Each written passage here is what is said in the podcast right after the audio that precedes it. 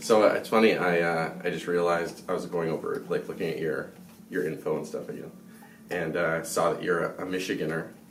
And uh, Yeah. I used to go to a judo camp outside of Michigan. Okay. Uh, it was near Flint, I think. In hindsight, I'm not sure.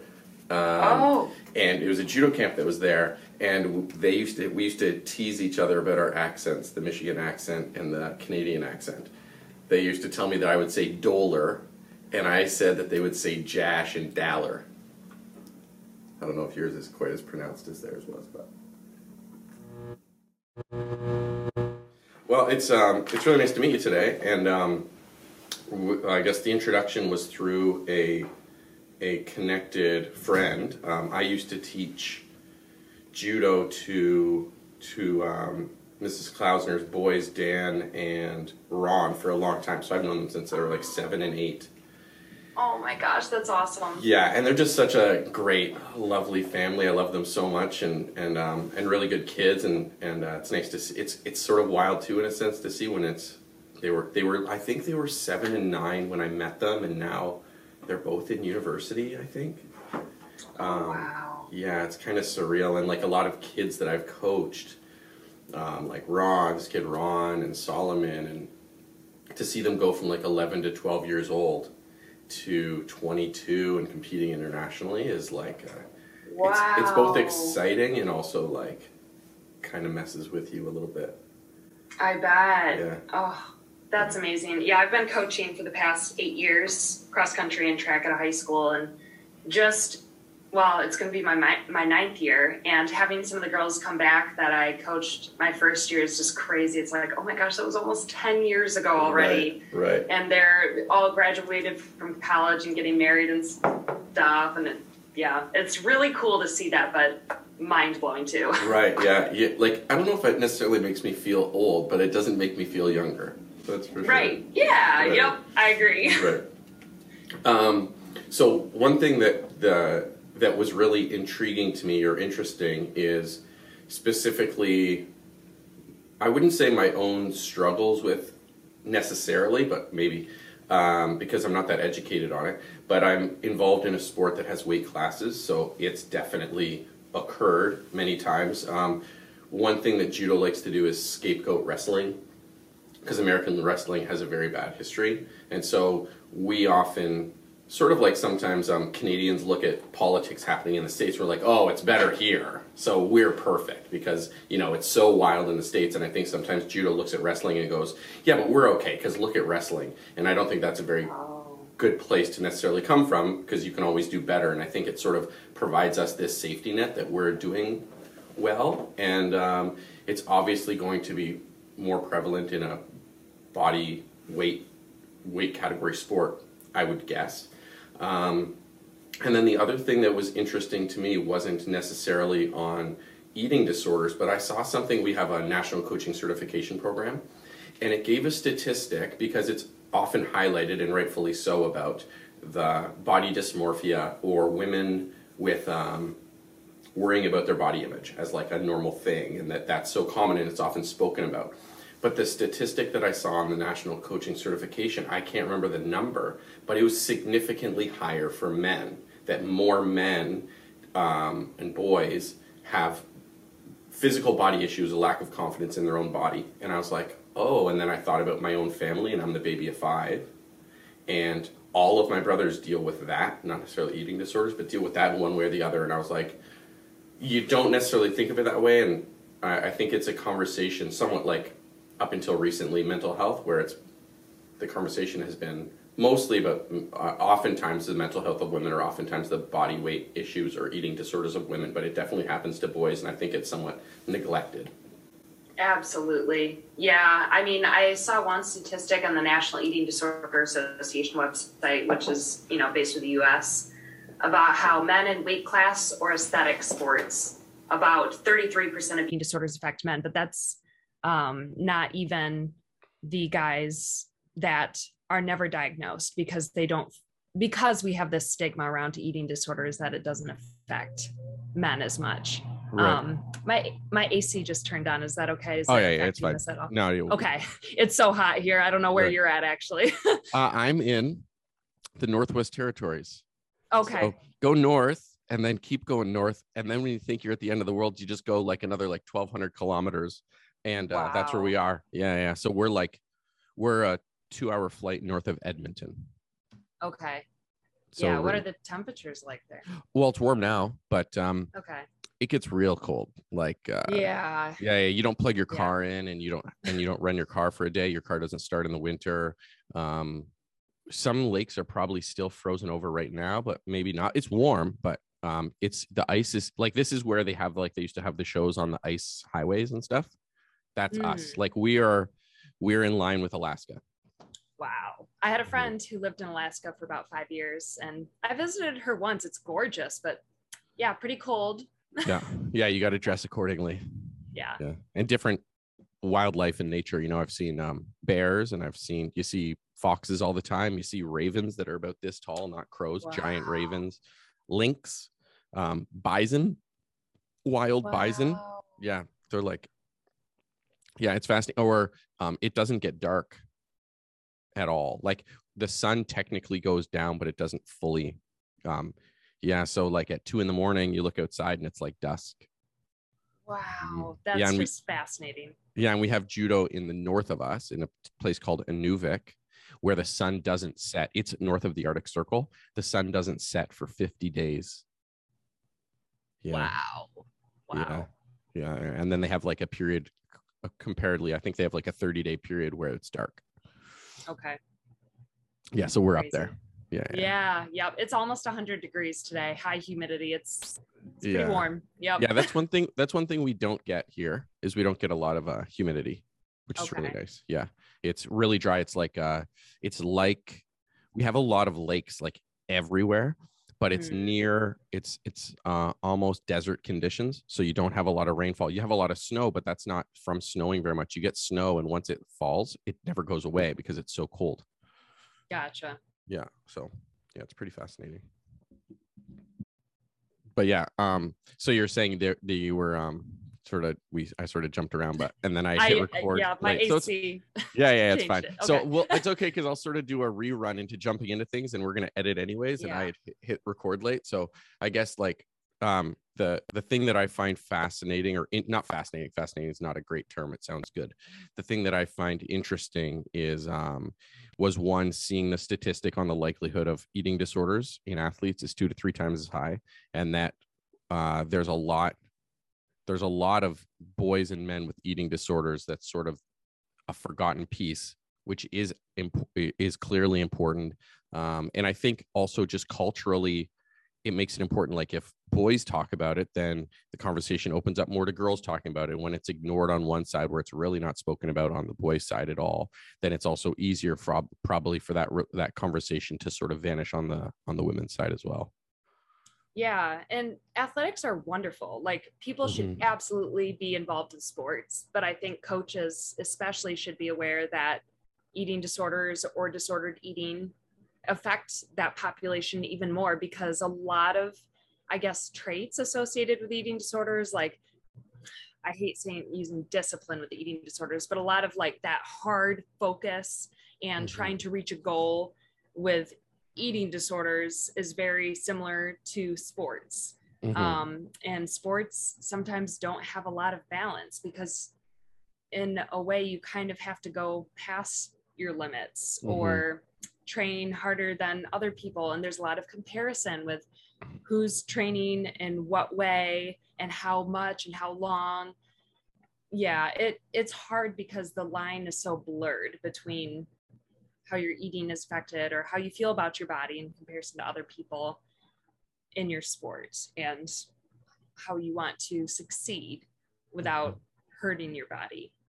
Yeah, I think um, in terms of sport, the way that I sort of think about it is high performance sport is integral to inspire people to do amazing things. And it's also important that some people physically aspire to do incredible things because that can lead to many, many, but, but high performance at the very high levels isn't necessarily by nature healthy habits. It's Right. obsessive compulsive it's goal oriented to the nth degree it's pushing your body past the point of its physical limitations, which lead to significant injuries like the ulnar collateral ligament in the elbow in terms of pitching, it's safe to say that pitching a baseball is not good for you physiologically. Your elbow isn't meant with that kind of stress.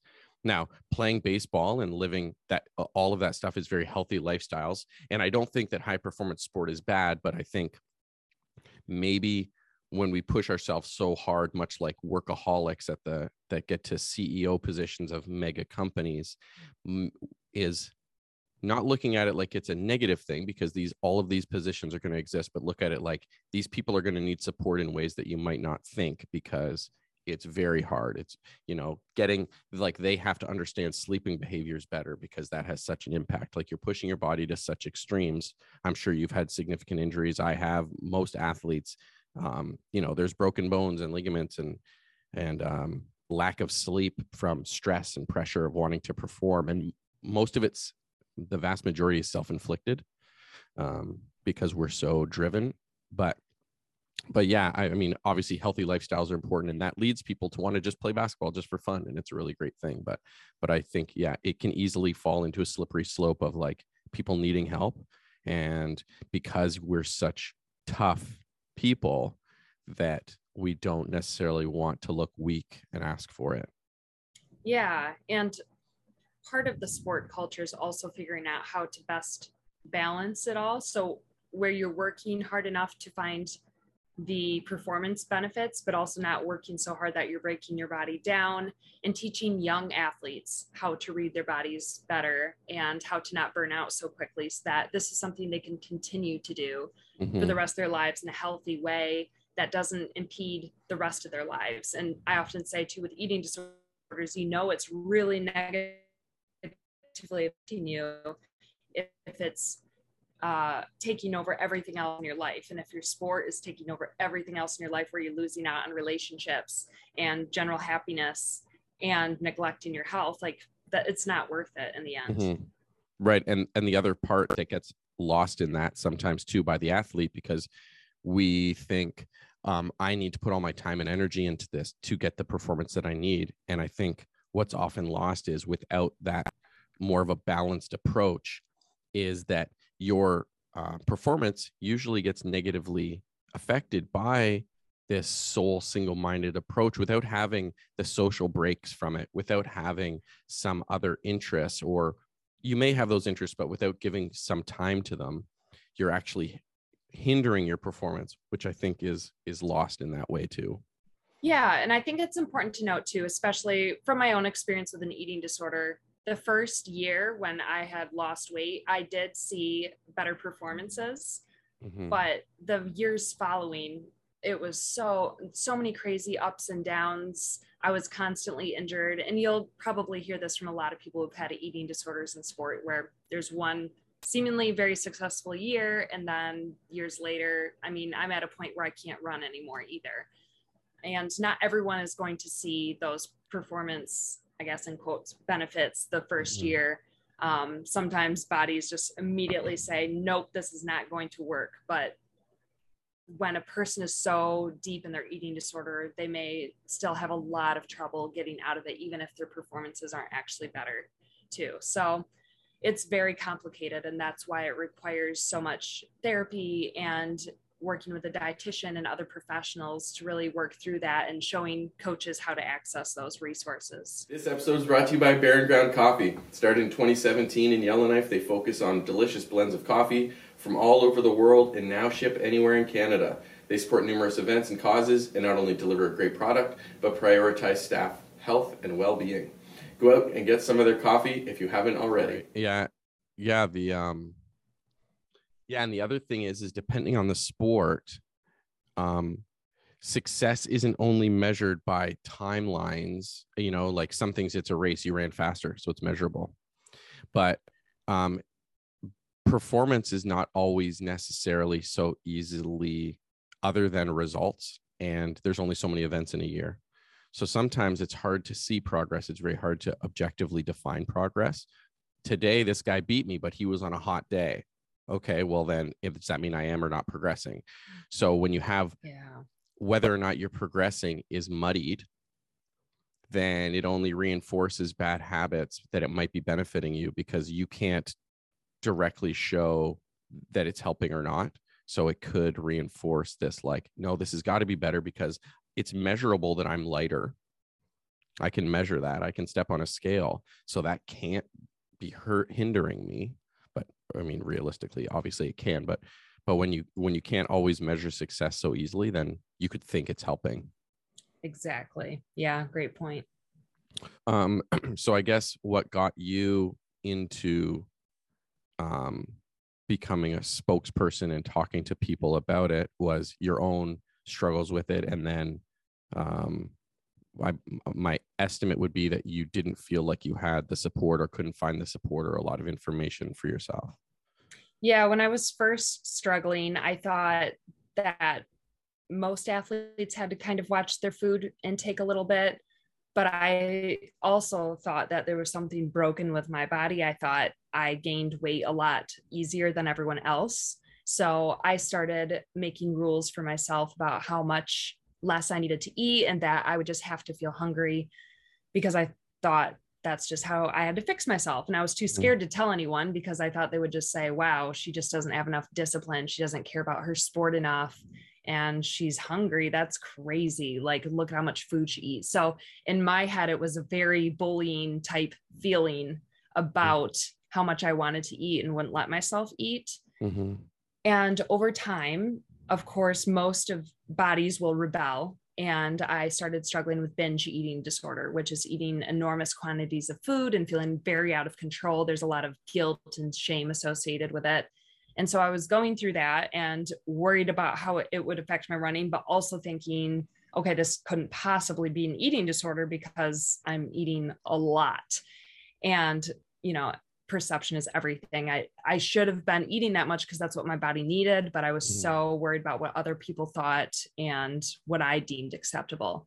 So I was very embarrassed and even I have a book running in silence which details a lot of this and I had a whole conversation with my mom in there it didn't go well when I first told her about what was going on. But uh, yeah, I was just so embarrassed that I couldn't tell anyone. And I had to mm-hmm. tell her through an email because I was scared to say it out loud. Mm-hmm. So once like I had those experiences, I felt it was really important to start talking about it just so other people understood where I was at because that, by that time my performances were just declining. I was not doing very well. So I thought, okay, maybe I'll set up a blog mm-hmm. so that people could see what was actually happening behind the scenes.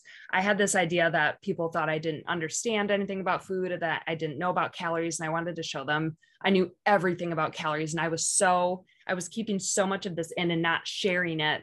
And it was time to talk about it more. So I set up the website and heard a lot of people well, a lot of people reached out to me saying that they struggled also. And that made me realize, oh my gosh, there are so many more out there. And that was before I even knew about the statistics and athletes being two to three times more likely to develop this stuff. And uh, yeah, there just wasn't a lot of information out there. And my coach didn't totally know what to do. He was very supportive, but just didn't fully understand it. And then when I became a coach a few years later, I saw that there were no trainings about this yet.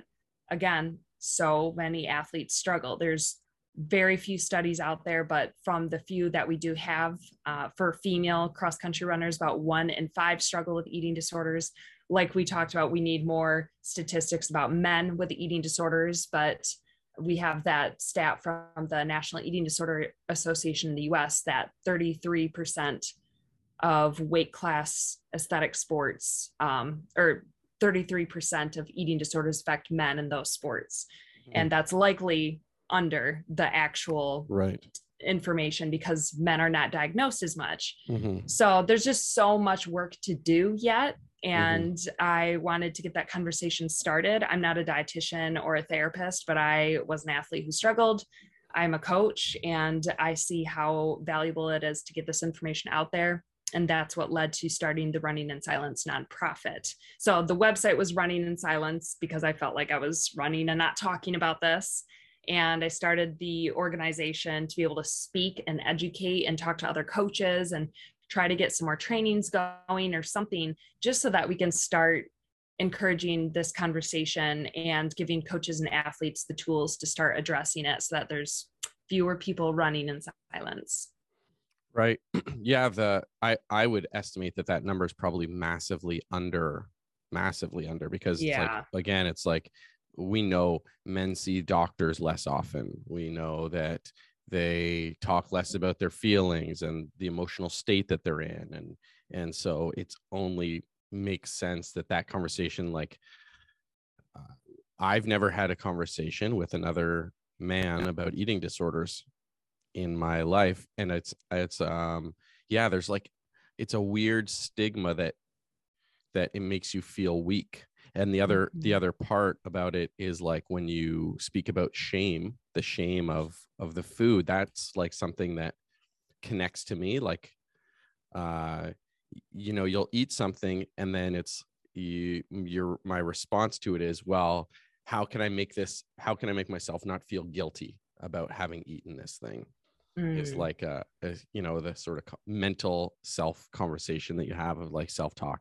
okay how can how can i make it okay that i ate that and that if i eat it tomorrow that i'm not uh, a terrible person or i'm not doing something horrific or whatever it's a very weird thing and uh, the other part that i think that affects athletes is that it affects after because we're not always taking into account whether we're young and growing into our bodies or leaving sport and growing out of being full-time athletes is that our body's going to change. And so you get used to a body type from say you're 18 to 23 where you're training six days a week and you're not training six days a week and you're like well now i feel gross because this is different than i was. Like i'm not you know i'm 28 29 at the time or whatever and you're like but i'm not training like i was because i'm not an athlete anymore so then your perception of yourself your self perception gets a little wonky Yeah, it's really difficult because we have this culture that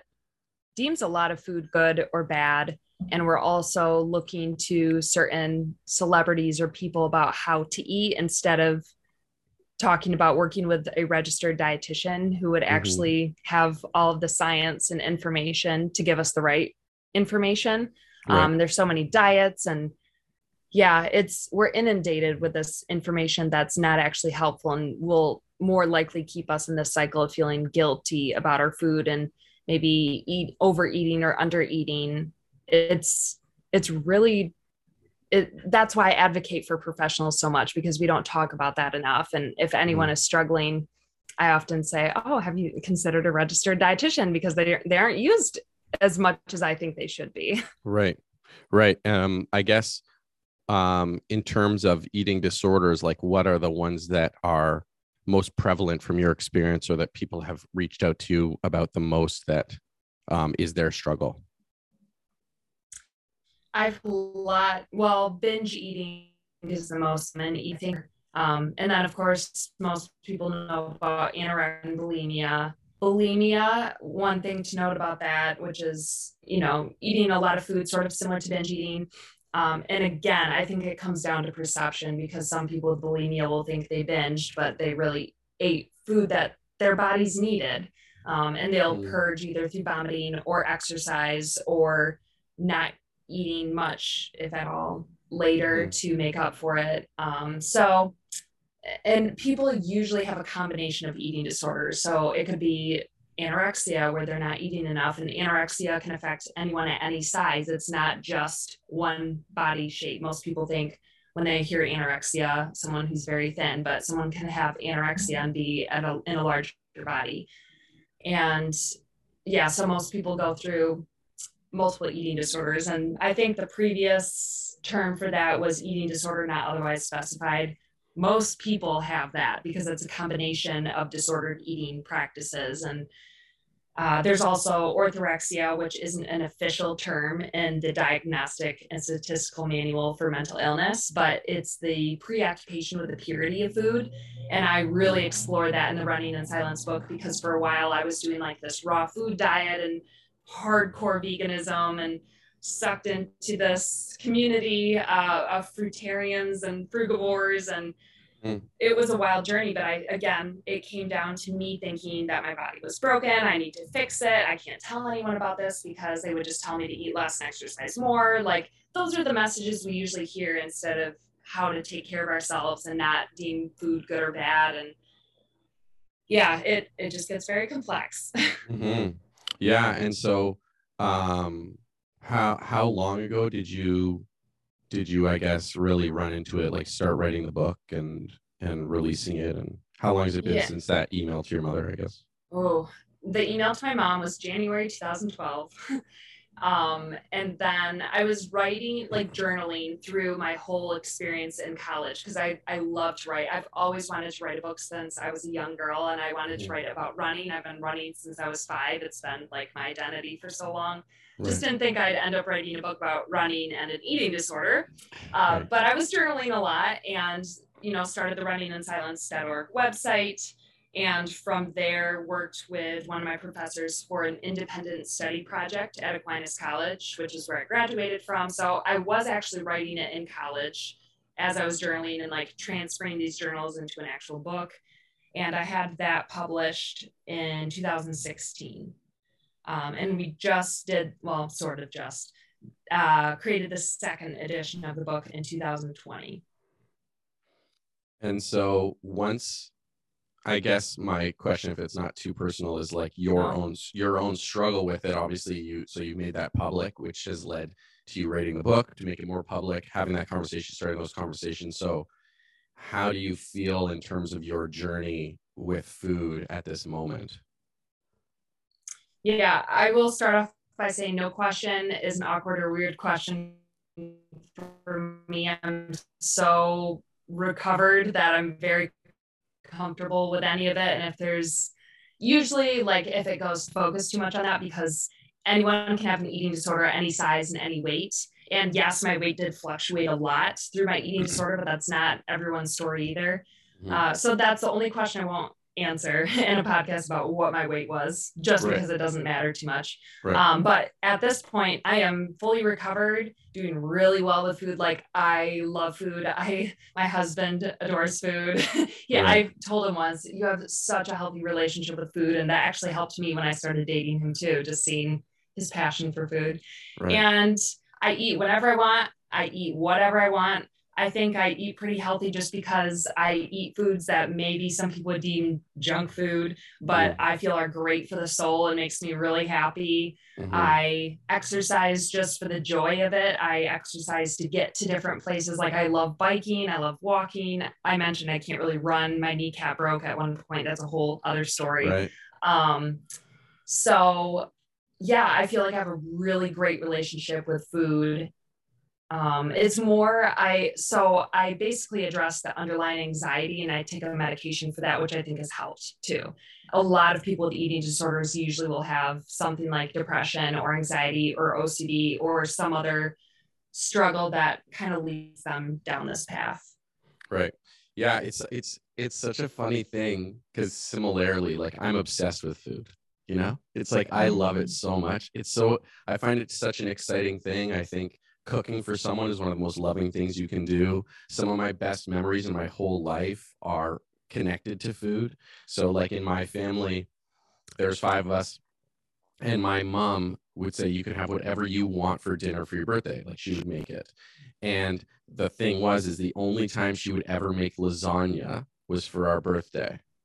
So you could have whatever mm-hmm. you want, but the only time you can have lasagna is for your birthday. So it felt like this really special meal. Like that's the only time she'd make it because it was so much work and she'd make big Caesar salad and cheesy garlic bread. But only on your birthday could you have that specific meal because it's so much work.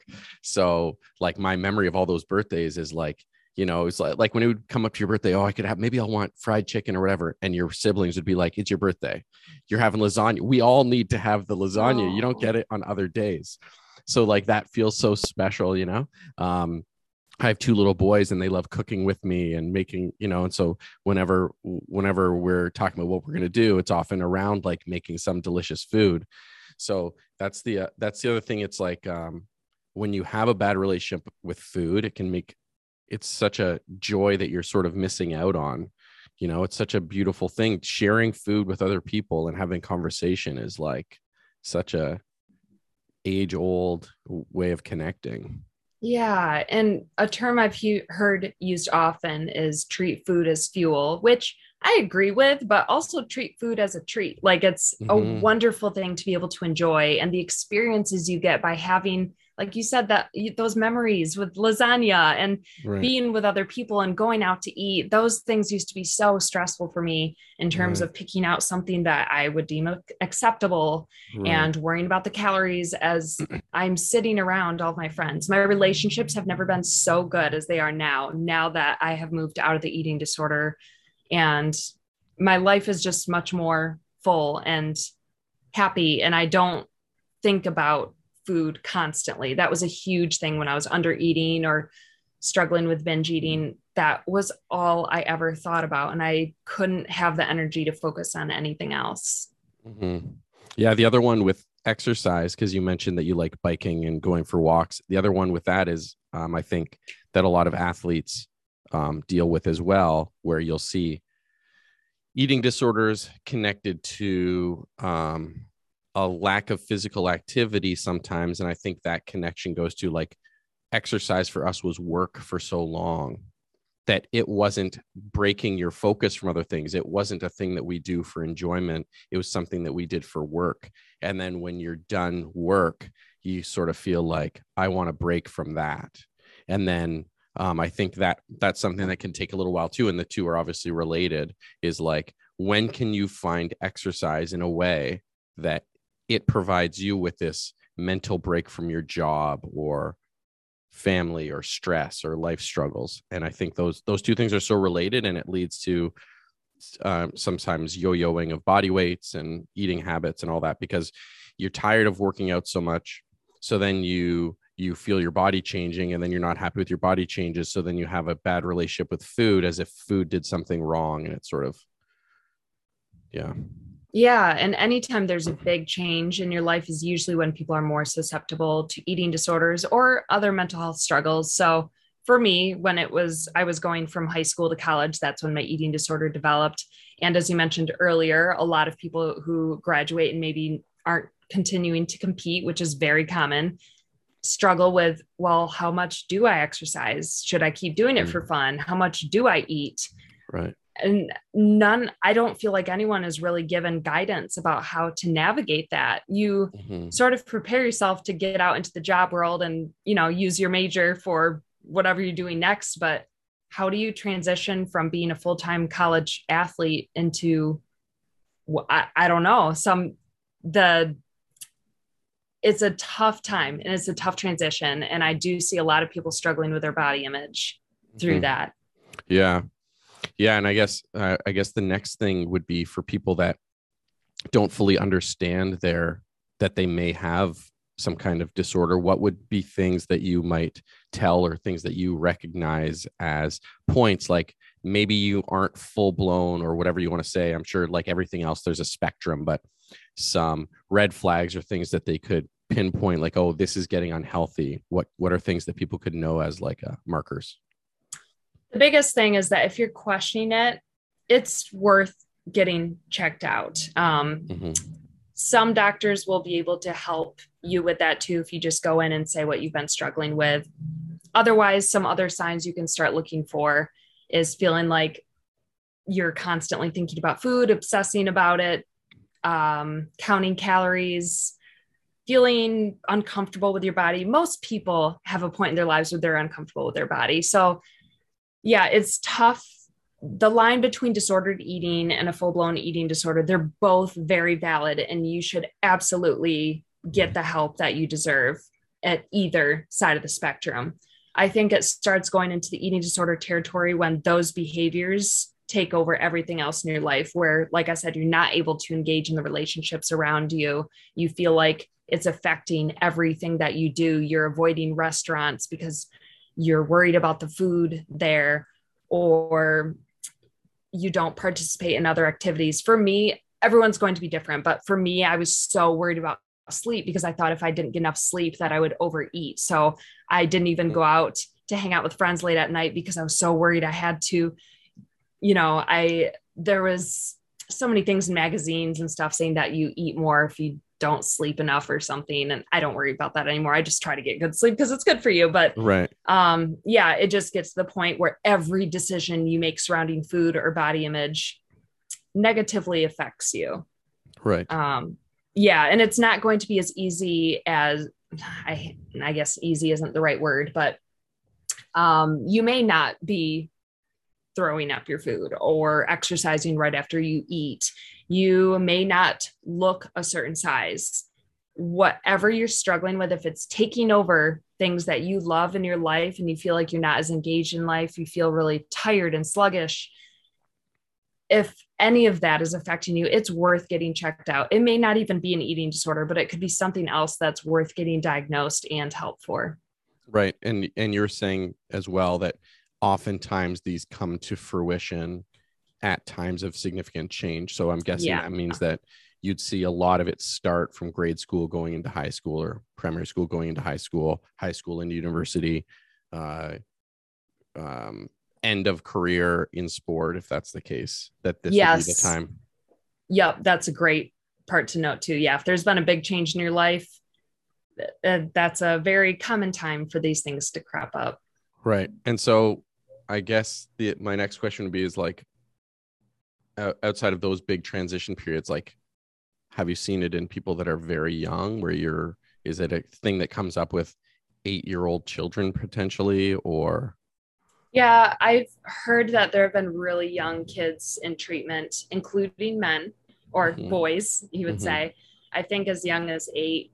It's not as common, but right it does happen. And it's important to note that this can happen in older ages as well. There's a lot of men and women who struggle with eating disorders, but I think they're still in the mindset that they don't feel they should acknowledge it or they're not as well educated about the help that they um, should feel like they can get or Mhm. they just feel like it's normal because it's been so you know unquote normal for most of their Mhm. lives betsy brenner it, wrote a book about her experience with an eating disorder uh, later in life. She was also a tennis player but that's also a great book. I think it's um, oh it's something about tennis in the title. I i feel so sad i can't think of it right now. But she wrote about her eating disorder at a later age as well. So Right. yeah it can affect all ages all races all body sizes does not discriminate. Right. And so the i guess my question would be in terms of parents what would you what advice would you give to parents to help even without them being worried about their child i guess i would say? Because i think that if if you're only talking to people if they're worried about their child i think you and i'd probably agree that's too late that we need to know that it's a healthy conversation that we can have and that conversation can happen sooner. So if mm-hmm. you're talking to a parent what would what would your advice be I was very fortunate that I grew up in a family that didn't have a scale. We didn't really talk negatively about food, and I still developed an eating disorder. So I think it's important for parents to know that you're not going to be the first person everyone's going to blame, and you shouldn't blame yourself. right Yeah, maybe there have been comments over the years. I remember a few comments my parents said about other people, so it made me feel like they would judge me if I gained weight hmm and parents are imperfect that's okay. Uh, i just i feel sad when parents blame themselves and i've had so many conversations with my parents. I have a few actually interviews with parents on the running in silence youtube channel to get their perspective because it was very hard to see the eating disorder even happen. Like they did not know what i was engaging in the behaviors. They thought that was a basic hardworking athlete. So don't blame yourself if it's hard to see, but definitely look for the signs of someone. If your kid may be exercising more than usual, it's basically you're looking for specific behavior changes. It's not always going to be weight changes, but if you notice behavior changes, that's probably going to come 1st Mhm. So maybe they come home and say they've already eaten dinner, or find different ways to skip out on family meals, or they're exercising more than usual, going on a bunch of walks, or um, they started a diet. Not to say that everyone who goes on to vegetarian or veganism has an eating disorder, but it could potentially be a sign that they're Mhm. trying to restrict food groups and say, oh no, I'm just trying to get healthy. We can also avoid, at least I think of my parents when I say this, avoid like criticizing other bodies around you because your Right. kids hear that and it can be really impactful on how they view their bodies and be nice about our own bodies too. Um, my mom is usually, I mean, she is a fit athlete, very strong, goes to like master swimming age group stuff. She's very hardcore. But, you know, once in a while she'd say something about her body and like, you look amazing. How can you say that about yourself? And what does that say about me? It's again a big culture shift, but really recognizing how we talk about our own bodies, about other people's bodies, and not encouraging our kids to start a certain diet or recognizing specific behavior changes. And if you do think that your kid might be struggling, I have a whole blog post with Dr. Paula Quatromoni. She's one of the leading eating disorders and sports experts in the US. She talks through this whole blog post about how to approach your son or daughter struggling. Um, and the basics of it is expressing the specific behaviors that you've noticed, sharing that you're concerned, and that it would worth just getting checked out by the doctor just to eliminate if there's anything else wrong. Because most kids are going to be in denial or not mm-hmm. want to get any help right away.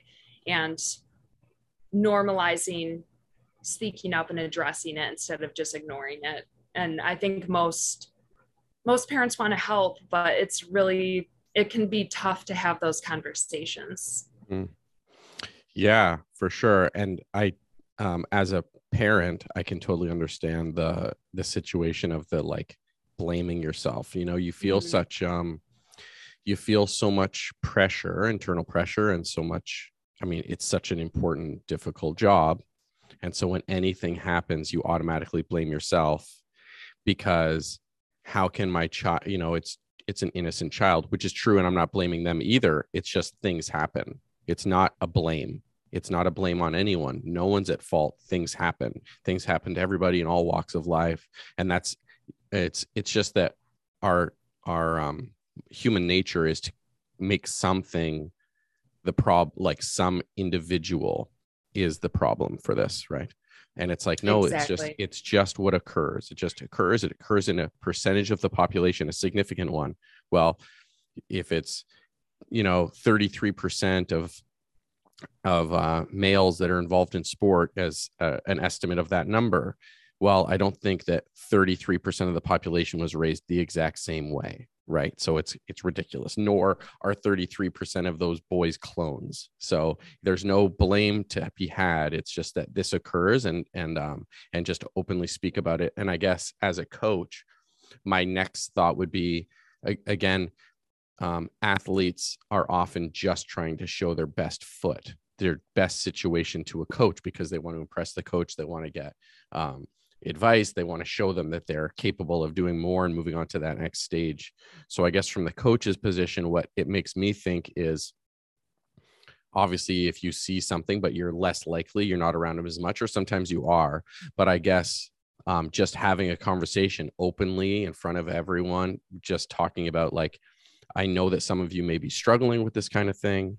That doesn't make you weak. Um, i guess it would be my thought. I'm not sure what uh, you obviously have more experience talking about this than me, but what what kind of advice do you give to coaches in this kind of scenario and working with large groups or small groups or whatever? Yeah, that's definitely a piece of advice I give in the presentations to coaches, the running in silence presentations about just having an open conversation about mental health, saying the door is always open. We know everyone's going to be struggling with something. We're here to talk. I share a little bit about my own disordered eating, not going in drastic detail or anything, but I think being a little vulnerable ourselves helps other kids to feel like they can open up to us and really developing that relationship with our athletes. I think coaches have this incredible position to be a mentor and a wonderful influence for our athletes. There was one coaching session I went to that talked about how coaches are psychologists and therapists and athletic trainers. And I was like, no, we're not. And that's okay. Like mm. knowing that we're in this great influential role to be like a mentor and assist our athletes with getting to those right resources if they need it but being there to talk and being one of the first people to have those conversations because we're with our athletes so much. Again probably not as much as parents their family but seeing those behaviors or being one of the first people to maybe notice behaviors that aren't very healthy and having that relationship with our athletes allows us to kind of be the first people to have that conversation. Yeah i think um yeah it's important to recognize what position we're in and the access that we have and that oftentimes coaches really do care about the athlete. They a lot most people get into coaching i can't speak to all because nothing is that way but most people get into coaching because they genuinely want to help people. They want to help people perform. They want to help people succeed. They want to help people live stronger healthier lifestyles and you have this access to them. But i think to put yourself in the position where you start using the terms that you are those other things other than their coach you're putting a lot on your plate. And i think it's unfair to the coach to think oh i have to be a dietitian now and i have to be their mental health coach and i have to be the sports psych and i have to be the technical coach and i have to be the administrator. You're just setting yourself up to fail. That's why people have education in these fields. Is so we can't all do all things well all the time it's impossible exactly and like you said it should be a relief to know that we don't have to do all of those things, but we do have a great job and a role for our athletes. Mm-hmm. Yeah, and then um, I guess in in terms of the other part that I that I think about that maybe I think I should heighten when I do have these conversations is talking about which not having a speech prepared to talk to kids, but uh, in this in this field is is just talking about the changes that naturally occur during the body and i think that's that's like such a strong part of of it. Boys and girls everybody body changes very dramatically and that those changes occur and it's okay and and looking leaner than someone else doesn't mean you're not strong and you know all of those kinds of things. When you are naturally on a bulkier frame that doesn't mean that you're not fast too and i think sort of um uh trying to express that we're we're never going to look like someone else that doesn't mean that they work harder or work less or whatever it is from you. Yes and that's something we try to bring up at our parent meeting for cross country uh, at least i do about puberty especially for girls because usually they're going through a lot more changes uh, physically and just saying hey it's totally normal to plateau. They're in high school, their bodies are growing. A huge part of this program is learning how to work with our bodies and be able to continue doing their sport or whatever they love for the rest of their lives because it should be this balance and this happiness with the sport, learning how to love it, how to compete, and develop all these other parts of being a human beyond just being this robot athlete yes, we want them to succeed. We want them to get their personal records, but there's going to be a point where they plateau and they may not run as fast. And how are they going to handle those challenges mentally? Um, we're going to be there to support them. It's not always fun, but it really creates strong people to be able to go through that. And they learn a lot through those experiences. Yeah, it's it's funny. I had um, a student call me last night actually talking about struggling with sort of the idea of whether they should continue competing or not. Mm. And his question was to me, would I be would I be happier if I go to the Olympics or if I do this other thing? And what I was trying to explain to him is you're putting your happiness in the wrong area. Mm. If you mm. go to the Olympics, there'll be joy in the moment and all of that kind of stuff but the next day you're you. And so you can't put your happiness on these results that you get. And so these plateaus happen and there's going to be struggles and it's going to be really hard but it's very easy which is something that i did myself is like it's very easy to think that my happiness or my self-worth is connected to something that i'm going to achieve because it's not that's not that's not where our self-worth comes from. It has to be there independent of it which is like really easy to see but i think that's something that for myself i find as a good self-talking tool is like whether or not i'm as lean or as heavy or as strong or as fast or get the results professionally that i want my self-worth has to be there no matter what because if you have a bad day then you're worthless. Like that doesn't work. And if i have a good day then the world should love me. That's not how it works either. And so yeah i think i think all of again as you were saying it's like mental health is so connected to food they're not independent at all.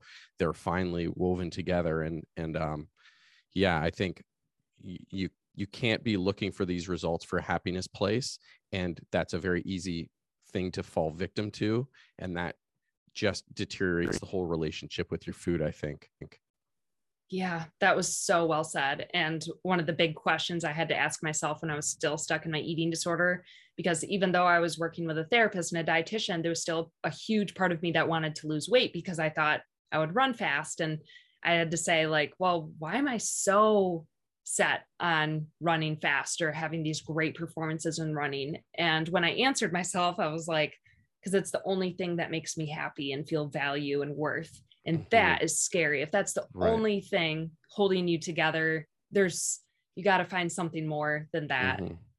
Yeah, and that's the one I think that's so that what you said is like that's the thing that's such a common thread. I think that's a very common thread. And I don't think it is isolated to sports. People are workaholics. People Mhm. connect it to the same thing professionally. People connect it to their education. If I'm not on the dean's list, then I'm not worthy of love, that I'm not worthy of friendships, that people shouldn't look up to me or appreciate me as a person. If I'm not an Olympic champion or a world champion or a national champion or a regional champion or the best player on my high school team, then I sh- am not worthy of having someone of, you know, like an intimate relationship with someone or having the friends that I have. And um, that that's such a common, I think that's just like a common human trait that, um, yeah, it's it's not we see it a lot in sport, but it's definitely not isolated to sport. yeah i mean sport is a big reflection of society too and that's i Mhm. think why we get so into sports not Right. totally realizing that until you really think about it but Right.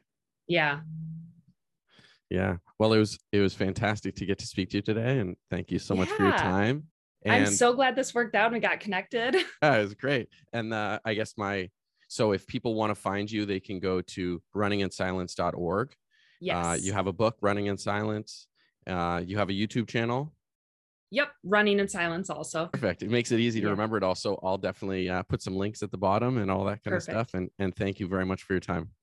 Great. Yeah. Thank you. Bye. Bye.